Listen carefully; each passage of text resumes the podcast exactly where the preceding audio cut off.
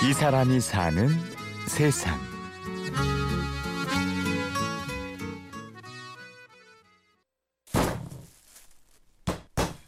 흙을 다듬는 소리가 경쾌하게 울려 퍼지는 이곳은 서울 봉천동의 한 도예 작업실. 곧이어 오늘의 주인공 김소영 씨의 손끝에서 한 송이의 하얀 꽃이 피어납니다. 아, 안녕하세요. 저는 세라믹 주얼리 아티스트 도화 김소영이라고 하고요. 그러니까 도자기 하면 거의 대부분 식기 쪽 많이 생각하실 텐데 이제 사람들한테 친근하게 다가갈 수 있는 주얼리 쪽이랑 그리고 이제 큰 작품들을 위주로 만들고 있어요. 어려서부터 손으로 만들고 그리는 일이 가장 즐거웠다는 소영 씨. 흙을 빚는 시간만큼 행복한 때가 또 없습니다. 그러니까 이거랑 그냥 사랑에 빠진 것 같아요. 그러니까 솔직히 그러니까 사람이랑 사랑에 빠져도 싸우고 뭐 화해하고 막 좋고 행복하고 슬프고 이런 여러 가지 감정을 느, 느끼잖아요. 근데 제가 이 친구랑 그걸 느끼고 있어요. 이 도자기랑. 그래서 뭔가 뗄래야 뗄 수 없는 그런 운명적인 그런 존재가 됐어요. 운명인 것 같아요, 운명. 한치의 망설임 없이 도자기는 내 운명이라 말하는 그녀지만 처음부터 쉽게 이 길을 찾은 것은 아니었습니다.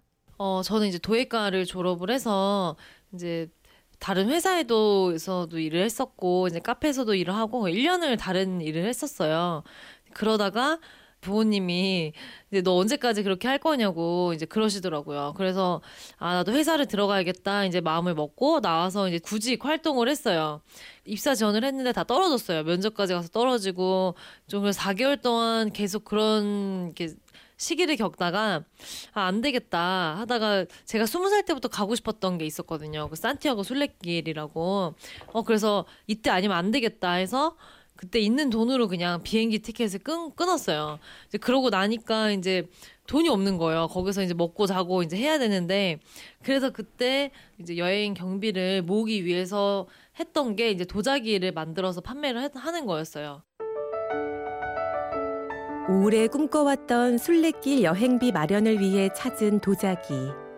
평생의 동반자가 되리라고는 생각지 못했습니다. 하지만 흐릿했던 방향은 무작정 오른 길 위에서 더욱 선명해졌는데요. 산티아고 순례길을 걸을 때는 아 내가 가서 당연히 도자기를 다시 해야지 그런 생각을 갖고 있었던 것 같아요. 그 먹고 사는 문제를 떠나서 너무 하고 싶더라고요.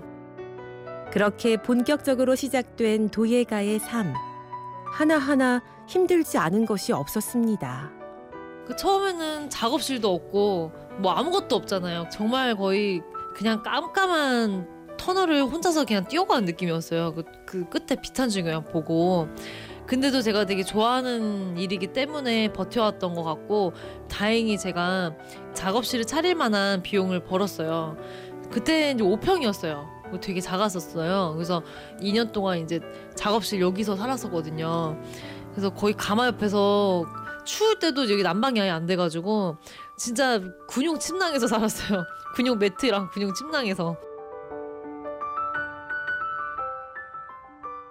무엇보다 제일 힘들었던 건 마음에 드는 작품이 쉽게 빚어지지 않는다는 점이었습니다. 가장 아름다운 꽃 한 송이를 피우기 위해 자식 같은 작품들을 몽땅 버리기도 했는데요. 거의 한 4천 개 정도 카네이션을 만들면서 그걸 다 버리고 또 새로 다시 시작을 했거든요. 처음에는 너무 못 버리겠더라고요. 그래서 내비뒀어요. 그러다 나중에는 도저히 안 되겠다 싶어서 이제 버리게 됐는데 나중에 버리고 나니까 드는 생각이 아 이때 이 카네이션을 위해서 그러니까 거의 사천 번째 제가 가장 마음에 드는 카네이션이 나왔거든요. 아 이 카네이션이 나오기 위해서 내가 지금까지 이 고생을 한 거구나. 거의 4개월 동안 진짜 밥도 한 5분 정도 먹고 꼬박 계속 했거든요. 아 그랬던 뭐 결과구나라고 생각하니까 나중에는 아깝진 않더라고요. 하지만 그럴 때마다 소영 씨를 일으켜 세운 건 결국 도자기였습니다. 그러니까 거기에 어떤 감정과 그런 내면의 세계를 이제 끌어내면서 그 안에서 아 이걸 만들면서 아 뭔가 뭔가 누군가 나를 다독여주는 기분인 것 같고 이제 그런 느낌을 되게 많이 받고요. 그렇게 하다 보면은 중간 중간 뭐 작품이 잘 안 될 때도 있고 막 그래요. 이제 그럴 때는 이렇게 탁 털어내면 그 또 다시 그냥 또 하고 있어요. 지난 여름 도자기를 시작한 지 10년 만에 꿈에 그리던 개인전을 열었다는 소영 씨. 앞으로도 쭉 흙과 함께하는 삶을 꿈꿉니다. 나중에 인간 문화재가 되는 게 꿈이에요. 큰 꿈은 이제 계속 이제 도자기를 하고 또 이런 도자기 아름다움을 더 널리 알리고 또 이 도자기라는 게 그냥 생소한 그런 예술 완전 그냥 내가 평상시 접하지 못하는 그런 분야가 아닌 뭔가 친근하게 이제 그런 것들을 많이 전파하고 또 그 문화를 이끌어 나가고 싶어요, 제가. 이 사람이 사는 세상. 오늘도 꿈을 위해 묵묵히 달려가는 그녀. 은은하고 단단한 도자기 같은 사람. 젊은 도예가 김소영 씨를 만나봤습니다. 취재 구성의 홍희주, 내레이션 임현주였습니다.